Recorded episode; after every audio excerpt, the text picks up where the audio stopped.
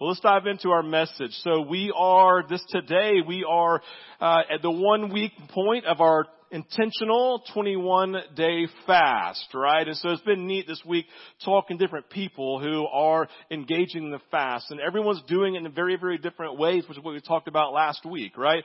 That there is grace in this. We simply want you to be obedient to what God's calling you to, whether it's a, a complete fast, this water and juices only, or maybe it's a Daniel fast, like cutting out meat and clean eating with fruits and vegetables, or maybe you're doing a partial fast, what we call intermittent fasting in our world today. The idea, like you're maybe not eating from certain periods of time during the day, so up to sundown or whatever it may be for you, or some sort of social fast. You're taking something in your life like like Netflix or social media, and you're cutting that out of out of your life for the twenty-one days for the purpose and of going after Jesus. And we said last week with fasting, it's not primarily about abstaining from something. It's the key. I can abstain from things all day long and not be going after Jesus. That's the primary piece, right? That I'm going after Jesus. I'm in, I'm in in prayer, I'm in the Word, I'm in worship, whatever it may be, I'm engaging the disciplines, I'm being really intentional, in the, using our word, intentional, in our relationship with Jesus. And that really is the heartbeat behind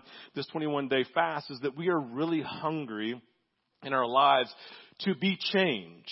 But we said last week that we want to be changed ourselves, so that we can bring about change, right? We're not just fasting for ourselves. We're fasting for Jesus, and we're fasting for Jesus for others. And that really is just this heartbeat behind fasting. I encourage you to go listen to the message from last week. It's just practical and talking about fasting in general. And we ended last week talking about how there's a link, there's a link between prayer and fasting, right? Prayer and fasting. We see it multiple times in Scripture of our heroes of the faith saying that they were in prayer and fasting about something that was going on in their lives, right? So there's just this piece of, of prayer and fasting. This morning, we want to continue to go after this idea of, of marrying prayer and fasting, but I will let you know in advance, this will be a really unique message to how I normally speak and how I go about things. Things, right? Just giving you a heads up in advance, right? So I'm going to, just to help you, I'm going to kind of share the path with you that we're going to be on this morning as we get from beginning to end. So the first part is, I'm going to start with a story uh, involving the Bible itself, and our goal in that is to talk about the trustworthiness of Scripture, the idea that what you have in your hand is something valuable, something that you can trust. But we're going to then talk about the fact that in the midst of the Bible that you own, that historically in the very very, very ancient manuscripts, that there are some discrepancies between specific word choices and even some sentences that are debated by what we call textual critics, which we'll talk about here in a second. And then we're going to look at one of those, just one of those things, for the purpose of seeing what does it, can, it, can we learn from it, right? What can we learn from it as it relates to the heartbeat of the early church, right? In the area specifically of prayer and fasting, and specifically how the marriage of that, it leads to power in our ministry. And so what I want you to hear me say this morning is that the the ultimate heartbeat of why we're talking about this is because we believe that in a in a life of prayer and fasting, that in going after Jesus to be changed, to bring about change, we, we think there is something that happens as followers of Jesus about being empowered that happens in these intentional moments of specifically engaging fasting and prayer. And so I'm just kind of giving you a heads up. This is the direction that we're going. This is what we're doing this morning. By the end, don't worry. It's going to feel very safe for you and very exciting for you, for those of you who are engaging in prayer and fasting. So here's the story this morning. Several years ago, on the fourth of July, we were having a like a neighborhood party. It was really common for us. We'd have about fifty to one hundred people there, right, from our like our cul-de-sacs all combined. And kids are running around like we're shooting off fireworks way too close and almost dying, right? Super fun stories and memories. But but in this, in this moment, we had, there's a day where I was throwing the football around with one of my buddies and one of my neighbors. We're just talking life, talking things. He knows I'm a pastor. And kind of out of the blue, he makes a pass. He goes, you know what, man, about Christianity? It's like, I could never be a Christian because I just don't really trust the Bible, which is really the foundation of Christianity. And I said, really? That's super interesting, man. I'd love to know more. Like, what, what caused you not to trust the Bible? He goes, well, you know, man. I mean, you know. I'm like, what do I know? He's like, well, you know, it's been translated so many times. How can we even be sure that what the, me- the, the message of the Bible is, is actually the Bible that we're holding today? And if that's the case, then, like, I can't even trust Christianity as a whole. I can't even trust the book that it's birthed off of. And I went, bro, that is so fascinating that you believe that. Right? I'm, I just want you to know in advance, I'm kind of giving you a little bit of like, how do I talk to someone around in evangelism, sharing the gospel, right, who is saying completely something absolutely wrong, right? And so I'm like, that's super interesting. I'd love to know how you got to that place from your study. Because I will say one of the things that I found in study, and I began to unpack, which I'll unpack for you. And what I began to find, learn in study is the Bible's actually only been translated one time. It's been translated from Greek into every other language, and for us, into English. So it's actually only been translated one time. And as it relates to the history of the Bible, it's actually really fascinating, bro. I don't know if you know this or not. This is what I learned, at least. It's like in the reality of our manuscripts, we actually have over fifty-five hundred manuscripts that were written in the Greek that we actually have possession of today, and up to seventy-five hundred when you take the different pieces, pieces like fragments of the Bible, right, that people found different places. And when you put them all together, being written from one twenty-five A D, just after the death of Paul, right, all the way up to four hundred A D in the early church, that all of these manuscripts basically all say the exact same thing, and there actually is no conflict with them at all. And then they put them all together because they actually shared the exact message that the authors intended. They had the exact same stories that the authors wrote. And what we have today actually in the Bible that we hold is actually the most trustworthy and reliable book from history. Bro, just a comparison. I threw the football really far because I had a great arm, right? I said, so with that, man, it's like compared to the other most historically accurate book, the Iliad, which we read all the time in school, which only has six hundred fifty sources and manuscripts. So from everything that I've learned from just a small study is that actually the Bible is one hundred percent trustworthy. But again, that's just my opinion.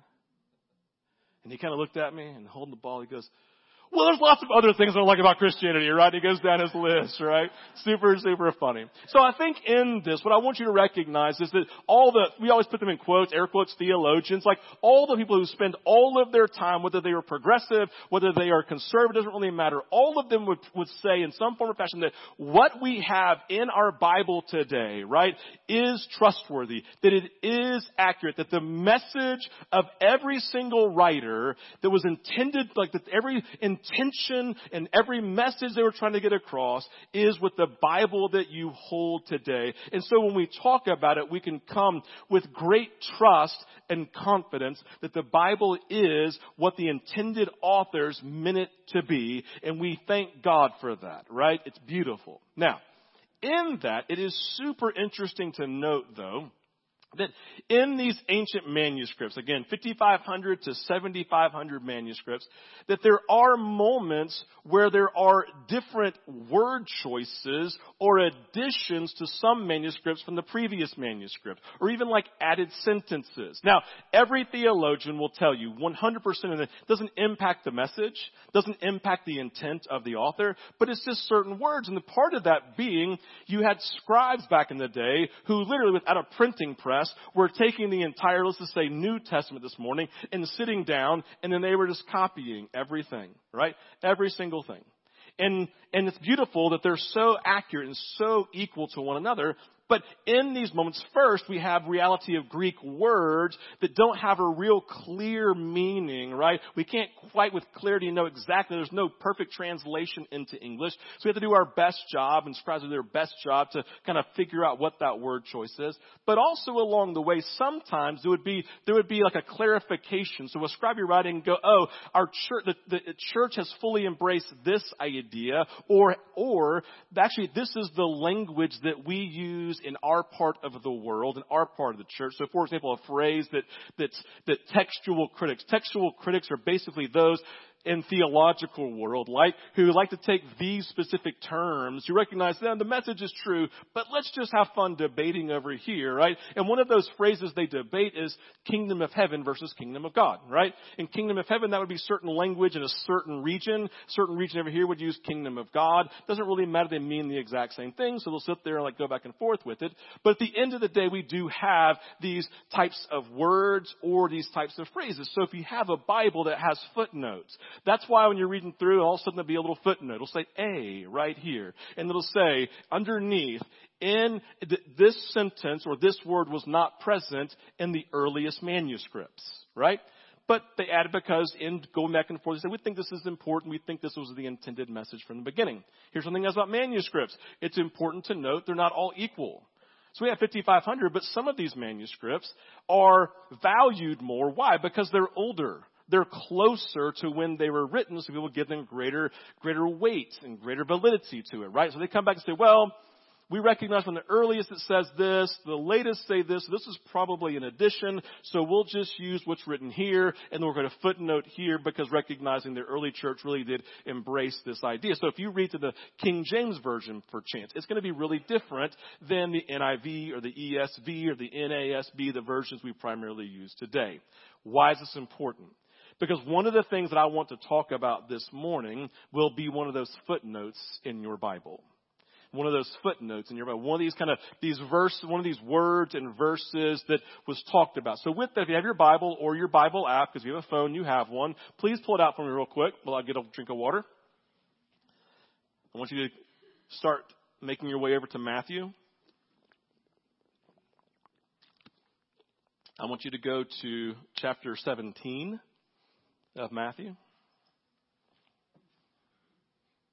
I will say as a pastor, there's no better sound than like pages rustling. I, I actually miss, man, I hate that we have the Bible app because it's so great. To, it's such a great noise, right? All right, now scan down to verse twenty-one. And show of hands real quick, how many of you have a verse twenty-one in your Bible? Okay. Right? Very few of you.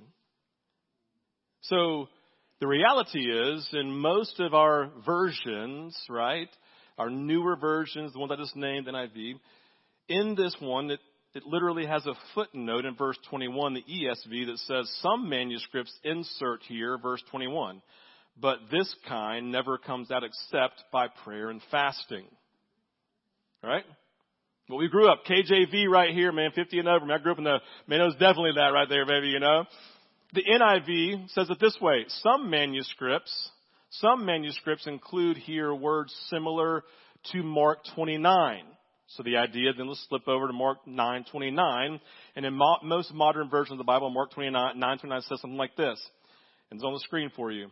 And Jesus said to them, screen for you, there it is. So Jesus said to them, this kind cannot be driven out by anything but prayer. And then we see right here in our in the book that it has a footnote. In mine it says E, with a visible footnote that says some manuscripts add and fasting. And fasting. Super interesting, getting back to this point, right? So again, nothing to be worried about here. The message and the intent of the authors is clear. This is not ultimately impacting anything, right? Somewhere along the way, someone that ascribed in the early church put down and fasting. So this morning, we want to talk about this. Again, not to, to, to base all of our theology around it, but to simply ask the question, what was going on in the hearts of the early church that they felt super comfortable and confident with adding prayer and fasting into Mark nine twenty-nine? And why did Matthew, like what somewhere along the way they add this verse, verse twenty-one, into a later manuscript very, very, very early in the church? And I just wondered this morning if there's something for us to grab hold of with it. And obviously, I think that there is, because we're talking about it, right? So let's just dive in this morning. So let's go back to Matthew seventeen. We're going to read our way through it, verses fourteen through twenty-one. Probably a familiar story. It says this, verse fourteen. And when they came to the crowd, a man came up to him and kneeling before him said, Lord, have mercy on my son, for he has seizures and he suffers terribly. For often he falls into the fire and often into the water. And I brought him to your disciples. They could not heal him. And Jesus answered, O faithless and twisted generation, how long am I to be with you? How long am I to bear with you? Bring him here to me. It's okay to feel a little frustration, a little tension, a little brokenness there in the voice of Jesus. And Jesus in that moment rebuked the demon, and it came out of him, and the boy was healed instantly. Then the disciples came to Jesus privately, said, Why could we not cast it out? He said to them, Because of your little faith. Some verses say lack of faith. For truly I say to you, if you have faith like a grain of a mustard seed, you will say to this mountain, move from here to there, and it will move, and nothing will be impossible for you. And then adding our footnote, but this kind never comes out except by prayer and fasting. So as we dive into, into this story, let's break it down this morning. The first thing we notice is the disciples cannot do something that has been very natural to them since Luke nine one. I don't know how much time has passed from when they're going to be sent out two by two, and, and right, I don't know, and to this point here, but Luke nine one is really important, right? Because Luke nine one is, they're able to cast out demons, and here they're not able to cast out demons or an evil spirit.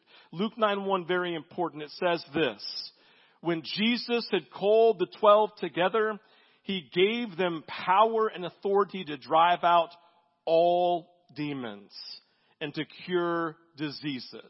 And we know they were affected because the other verse here, Luke ten, verse seventeen, when they came back from ministry, come, came back from praying, said, Lord, even the demons are subject to us in your name. Press pause. When we start talking about demonic possession and deliverance ministry, I'm asking that you would take out all of the movies that you've ever seen and put them over here and move them out of your mind. Like if you want to sit down sometime with me and just hear some stories of working and dealing and, and ministering to people who've been spiritually oppressed, I have a long, it'd be, it'd be a long, long lunch of just walking you through being able to be used by God to set people free, right? It's really, really fun to watch people go from oppression to freedom. Someone say amen, right? And so I don't want you to discount this as something from the past. When we talk about deliverance, talk about demonic oppression, I want you to know that we are a church, I'm a pastor who believes that this is still current today in the world in which we live, right? So much to learn about it, so many things that you need to engage and get wise in, but today is going to be a level of foundation because you are a people who've been empowered Powered by God's Spirit to do the things that Jesus did and to do even greater things that he did. Why? Because you have your spirit, and now there's not just thirteen. There are millions of us, right? So more and more is able to happen, okay? So let's just start right there. Lord, even the demons are subject to us in your name. That's not something just far off. That's something current. Therefore, for them, the reason for their lack of success in casting out this demon has nothing to do about the power of the evil spirit. How do we know this? Because nothing is more powerful than the authority of Jesus. They have power, right? They have power. They possess it. It was given to them. It belongs to them. They have the authority of Jesus. And it wasn't about then the power of Jesus not being strong enough, because what does he do? He just walks over and goes, yo! And he's gone, right? It's like that's how it happens, right? It's like it's gone. He has immediate power and authority in this one to set the boy free. It didn't have anything to do with Jesus or the Spirit. Therefore, it must have been something about the disciples. And that's what we read here, right? Look at the interaction between the disciples and Jesus in verse nineteen through twenty-one. Then the disciples came to Jesus privately and said, okay, help us out. Why could we not cast it out? He said to them, because of your little faith or your lack of faith. For truly I say to you, if you have faith like a grain of mustard seed. You will say to this mountain, move from here to there, and it will move, and nothing will be impossible for you. And then the added footnote, but this kind never comes out except by prayer and fasting. Again, going back then to Mark nine, it says this kind does not come out by prayer. Recognizing Mark was written before Matthew, right? Mark was written before Matthew. And so there's this credibility here in this verse here, because this doesn't come out by prayer and possibly fasting as a footnote here, right? And so in this, they aren't successful. He says you're not successful in this moment because of your lack of faith, your little faith. Listen, Jesus had an expectation of his disciples, of his disciples being able to cast out every demon. He gave them authority. When they couldn't do it here, we saw in verse seventeen, it's the level of like tension and frustration directed at the disciples from Jesus. And when they asked why weren't we successful, he says, because of your little faith. Little faith really is the key this, this morning, right?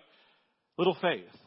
Like little faith here literally means, this is important, it's not on the screen, but you can write it down. Little faith or lack of faith here literally means, interpreting it from the Greek, lacking confidence or trusting too little. Trusting too little. I love that phrase, right? Trusting too little, right? An idea here could be of misplaced trust, because we're always trusting some something, whether I'm trusting myself, someone else, or Jesus, right? So you could say it's too little faith, or you could say it's misplaced trust. So the disciples possessed faith. That's super important, okay? So over here, the lack of faith, little faith, not putting their faith in the right place, right? They're ineffective in this because of it. But they possess faith. How do we know this? Well, look at Romans chapter twelve, verse three. It's on the screen. It says this. I say to everyone, this is, this is Paul writing, this is to every Christian, every believer. I say to everyone among you, not to think more highly of him or herself than he ought to think, but to think so as to have sound judgment, to be wise, as God has allotted to each a measure of faith. It's really important, okay? God has allotted a measure of faith. Remember, it's by grace through faith that a person is saved, right? So salvation for them began with the possession of faith. Faith that God allotted to them to receive Christ, right? Surrender to him and give their life to him. So they possessed faith for salvation. It saved them.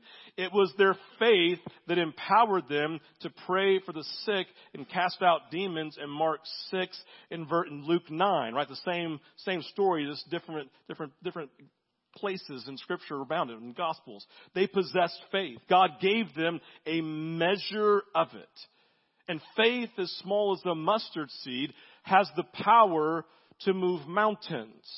And so we begin to think of the theology of faith, and we got to recognize if a measure of faith has been allotted to everyone, and that measure of faith has the power to at least lead someone to salvation, then it at least has to be the size of a mustard seed, right?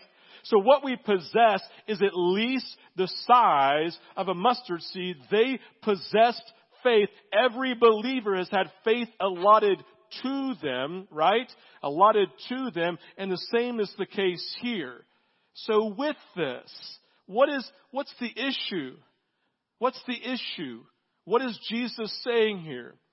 First, what I want you to recognize, this is what the Romans twelve, faith is the opposite of pride. This is really important. Faith in your life is the opposite of pride. Faith, you all know this, is leaning into, trusting in, and relying on Jesus, right? Faith, leaning into, trusting in, and relying on Jesus. The alternative then for pride is, at its core, is about leaning into, trusting in, and relying on self. That's the nature of pride. I can do it. I can make it happen. I have the ability. I am the center point of my own life. Pride. I can do it. That's the story of Genesis. Human beings, Adam and Eve, first man and woman, believed that they could literally eat of this fruit and take care of themselves. We didn't we need to obey God. the level of pride. I can do this myself. And so faith is the opposite of pride. Pride at its core is trusting self. And the key here is this. Pride always gets in the way of faith. Pride, trusting self, always gets in the way of faith, trusting in, relying on, and leaning into Jesus. And that's what's required in mountain-moving moments, like setting a person free spiritually.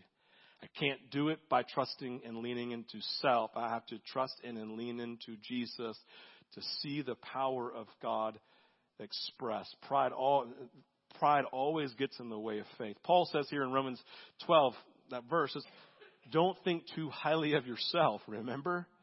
Like, that's the, that's the, that's the beginning point for him talking about having faith measured as a gift.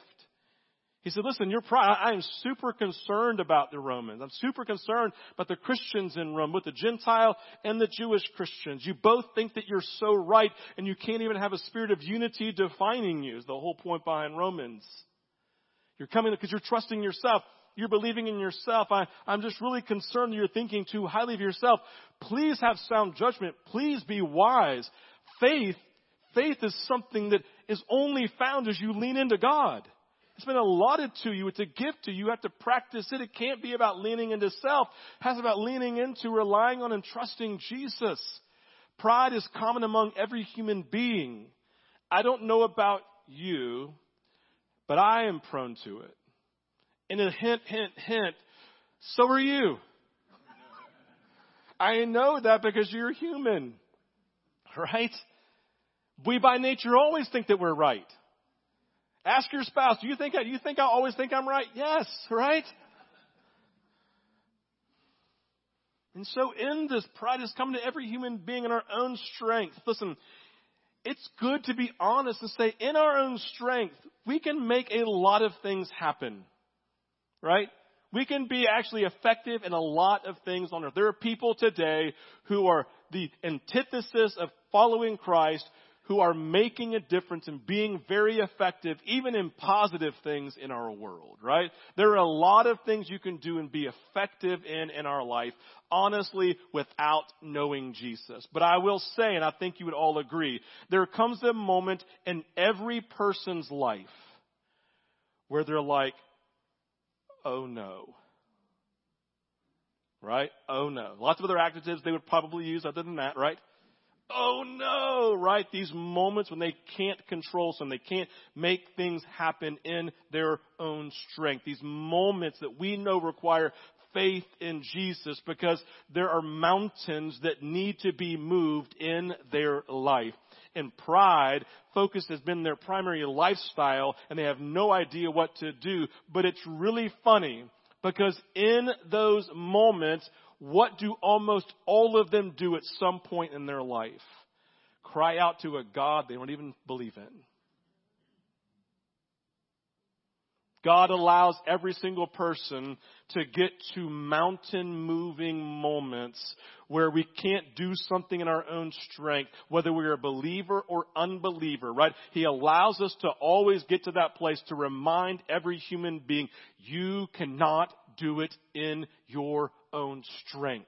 You can't do it by relying on you. You can't just trust your own abilities in your own self. He gets every single person to that moment for the purpose of awakening them to the need for God, right? And their faith in Him. I'll never forget, I was on the golf course one day talking to a buddy, right? And we were talking about life and talking about Christianity, and I just asked the question again. It's a great question to ask. He said something. He said, well, do you, I said, I have a question for you. He said, do you, do you ever just think about God? Like, I just wonder, man, like where you are. Like, I think about God all the time. And I just wonder, like, what do you do?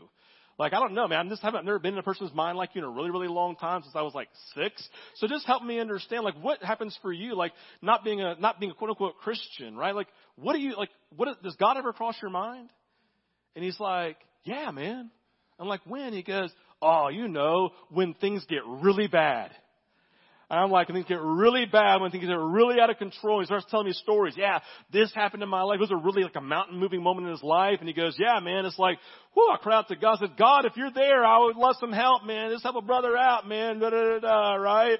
And he's like, he said, and I said, oh, that's great. I love that you did that, man. That's super, super cool, man. What happened? Oh, well, yeah, everything got better. Everything got better, man. I mean, you know, you know, just life just happened. Like something shifted, you know, so something shifted. I'm like, do you think it was God? I was like, ah, I don't know, you know, but everything got better. So, and then what'd you do with God? He's like, well, stop thinking about him.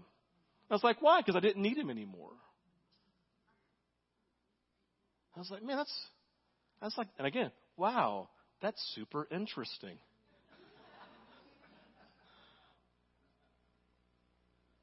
That guy, three months later, came to Christ. Super fun, man. Super fun. Basically, the moral of the story is always go to the golf course with unbelieving friends. There you go, guys. My gift to you, okay? All right.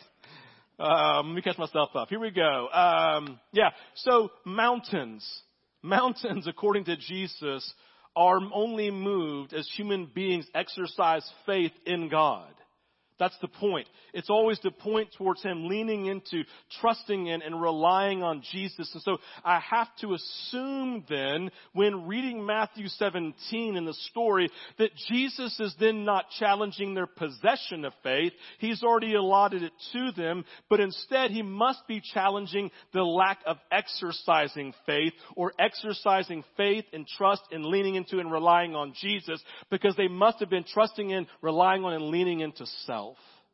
Or just not being aware of Jesus in the moment, right? I wonder if they'd grown so accustomed to quote-unquote success at this point that they stopped focusing on Jesus as their source of power and just started trusting their own experience and trusting self. Whatever it is, we can be confident from Jesus' word that in this moment of casting out an evil spirit, a moment that felt like a mountain needing to be moved moment by, by the, by the dad and the boy for sure, the disciples Who, the disciples who possessed faith were not exercising faith. That's really the heartbeat behind it. They possessed something that they weren't exercising. By nature, we do that all the time. I never forget growing up, man. It's like, when I would, listen, I would sit down with a new math problem in third grade with my mom. And I'm thinking to myself, I need you over my shoulder the entire time to watch what I'm doing because I'm so nervous I'm going to get it wrong, right? And so I'm like leaning, like doing this whole, like, I'm like doing this, kind of like to see what scene we can see with like a facial expression, like, mm-mm, right? Like, okay, whatever it is, right? Like I want to, I want to get it right. So I'm just looking at her and focusing. She's like, okay, yeah, okay. I'm like, okay, right? And so I began to do it again and again. And each time I look away less and each time I look away less until all of a sudden I'm like, I've got it. Mom, and she'd go back and sit down. That's great to do with math problems, but you can't do with mountain moving moments. And I'll just be honest. It's not on my notes, y'all, but the world needs a bunch more Christians who move mountains under the power of God's Spirit.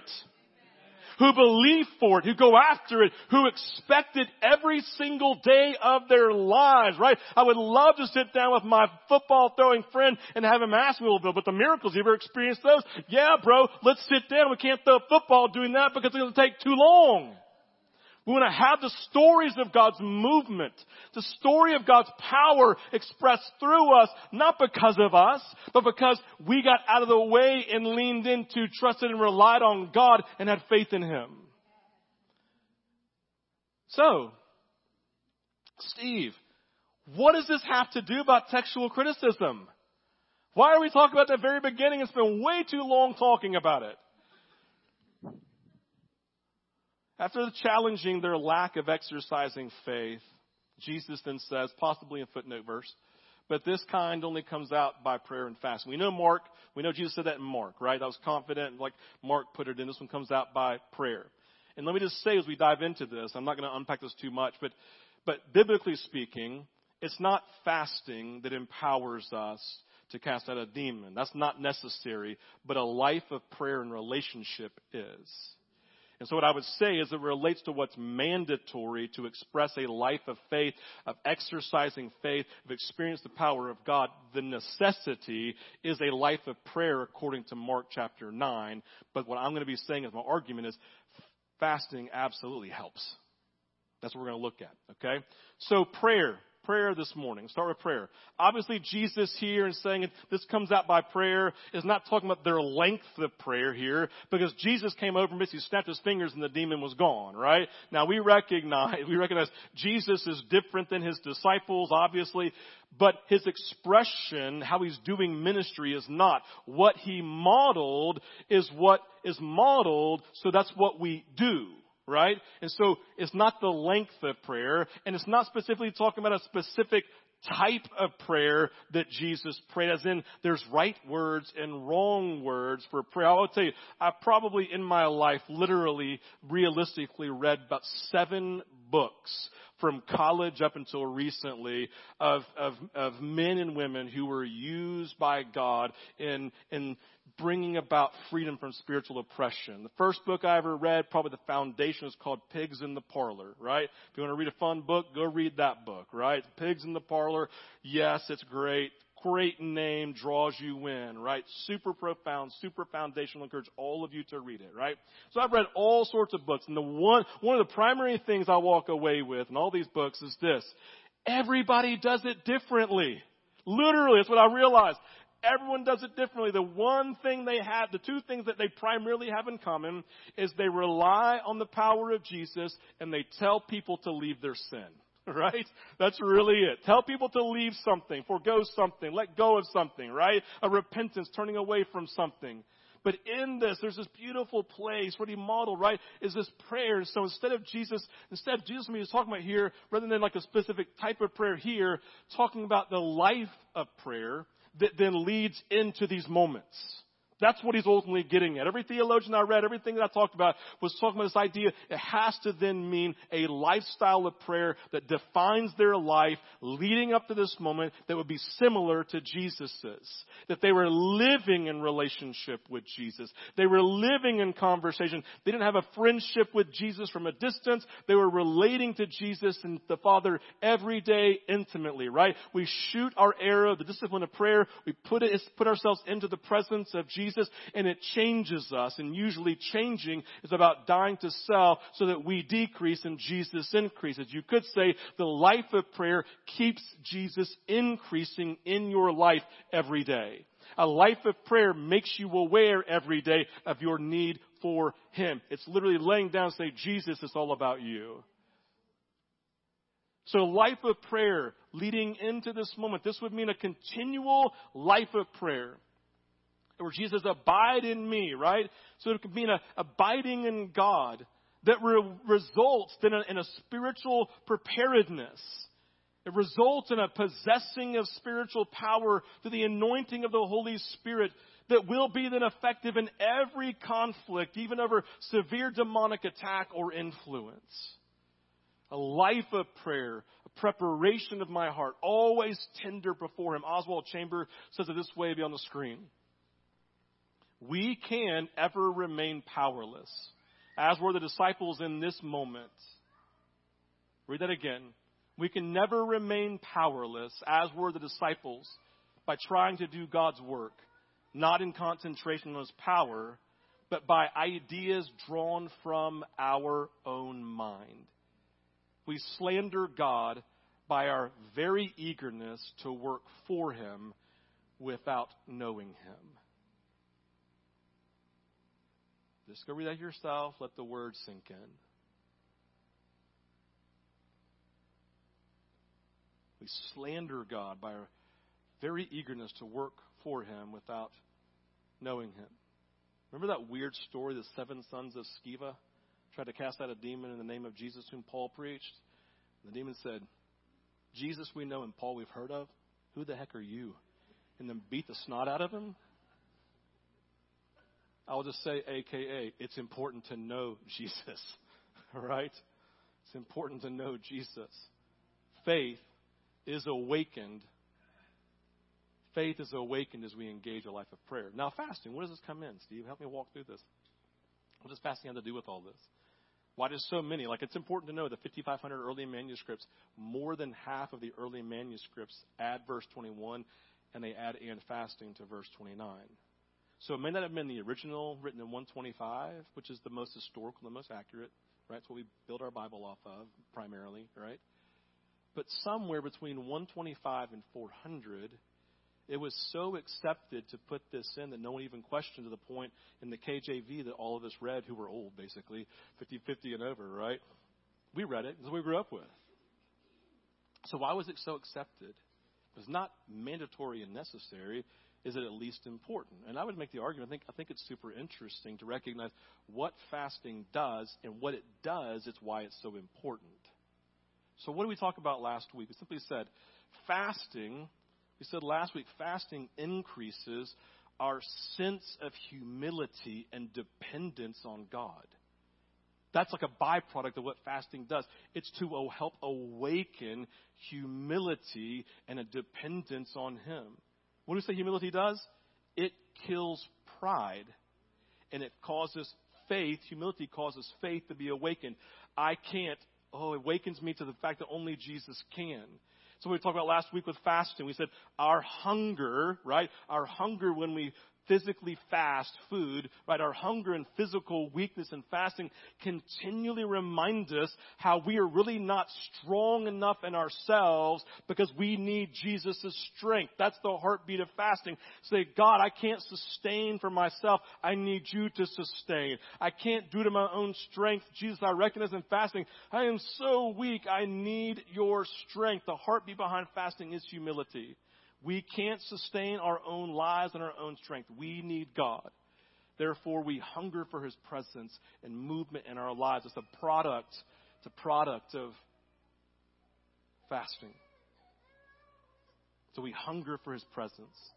We hunger for His movement in our lives. That's the heartbeat behind fasting.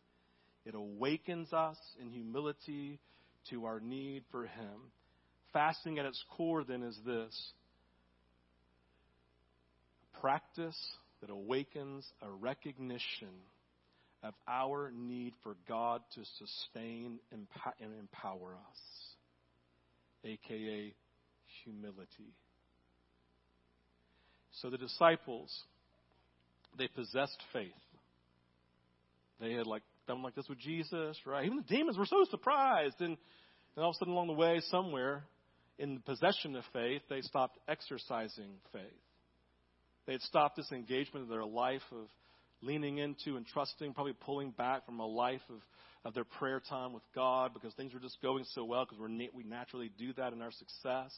And then a moment came by the grace of God, a mountain-moving moment that required a, an exercise of the faith that they already possessed, that they weren't exercising because maybe pride had crept in, right? There was this thing, I can make this happen and do it in my own strength. My, their success was actually their greatest danger. You remember like that, their success is their greatest danger for falling in their life, right? And in their success, they kind of pulled back, and this moment came, and they were even completely unaware that they were probably leaning into pride. And Jesus says, guys, this kind only comes out by prayer. This relationship ongoing that you have with me that awakens a reliance and a trust and a belief in me. And somewhere along the way in the early church, this is my guess, and so you can go study it for yourself. My guess is they began to actually value then this value of fasting because they recognize this is a discipline that God's given us that awakens humility, that can then empower my prayer life. We see it again and again and again in the Old Testament and New Testament. And they probably began to accept it because it probably just became an everyday practice. Or at least a, a regular practice, excuse me, a regular practice for them of having seasons and moments of fasting that they recognized was the purpose of awakening humility, so that in their prayer life then pride would die, they would be effective in ministry, and the power of God could be released.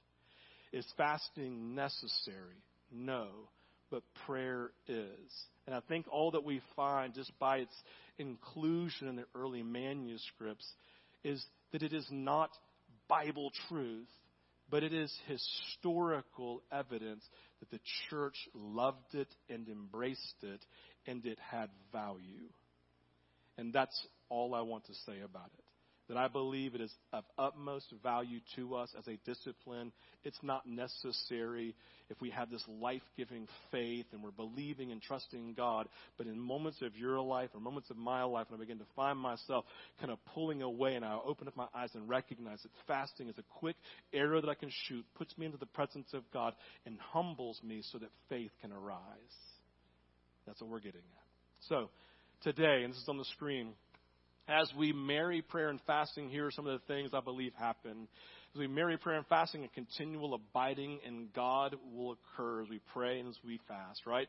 As we pray and fast, an ongoing awareness of hunger and need for Him will be awakened. As we pray and fast, pride is killed. As we pray and fast, faith is awakened. As we pray and fast, then mountains are moved through you.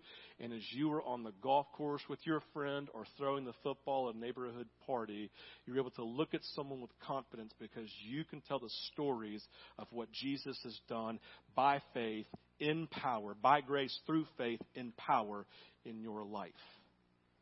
And the prayer I want to leave you with is this, and the one that we already read from Matthew seventeen with the father, with this oppressed son, where he looks at Jesus and says, I believe, help my unbelief. Or another way of saying it, I have faith, I possess it, but help my lack of exercising faith. And so today, as we have ministry, that can be a starting place for you to bring the lights down.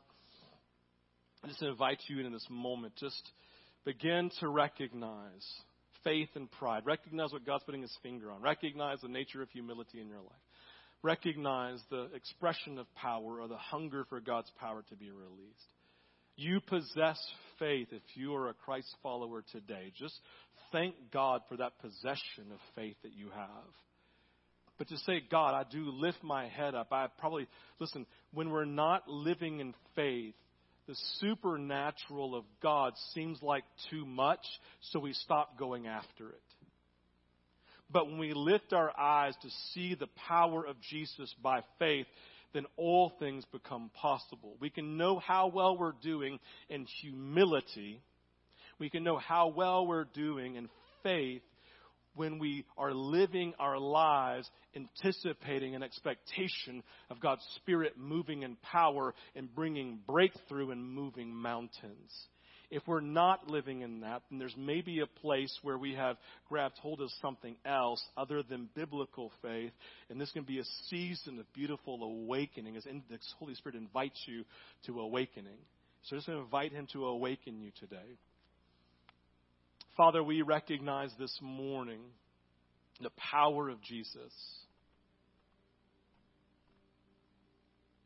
Father, we recognize the beauty of Jesus.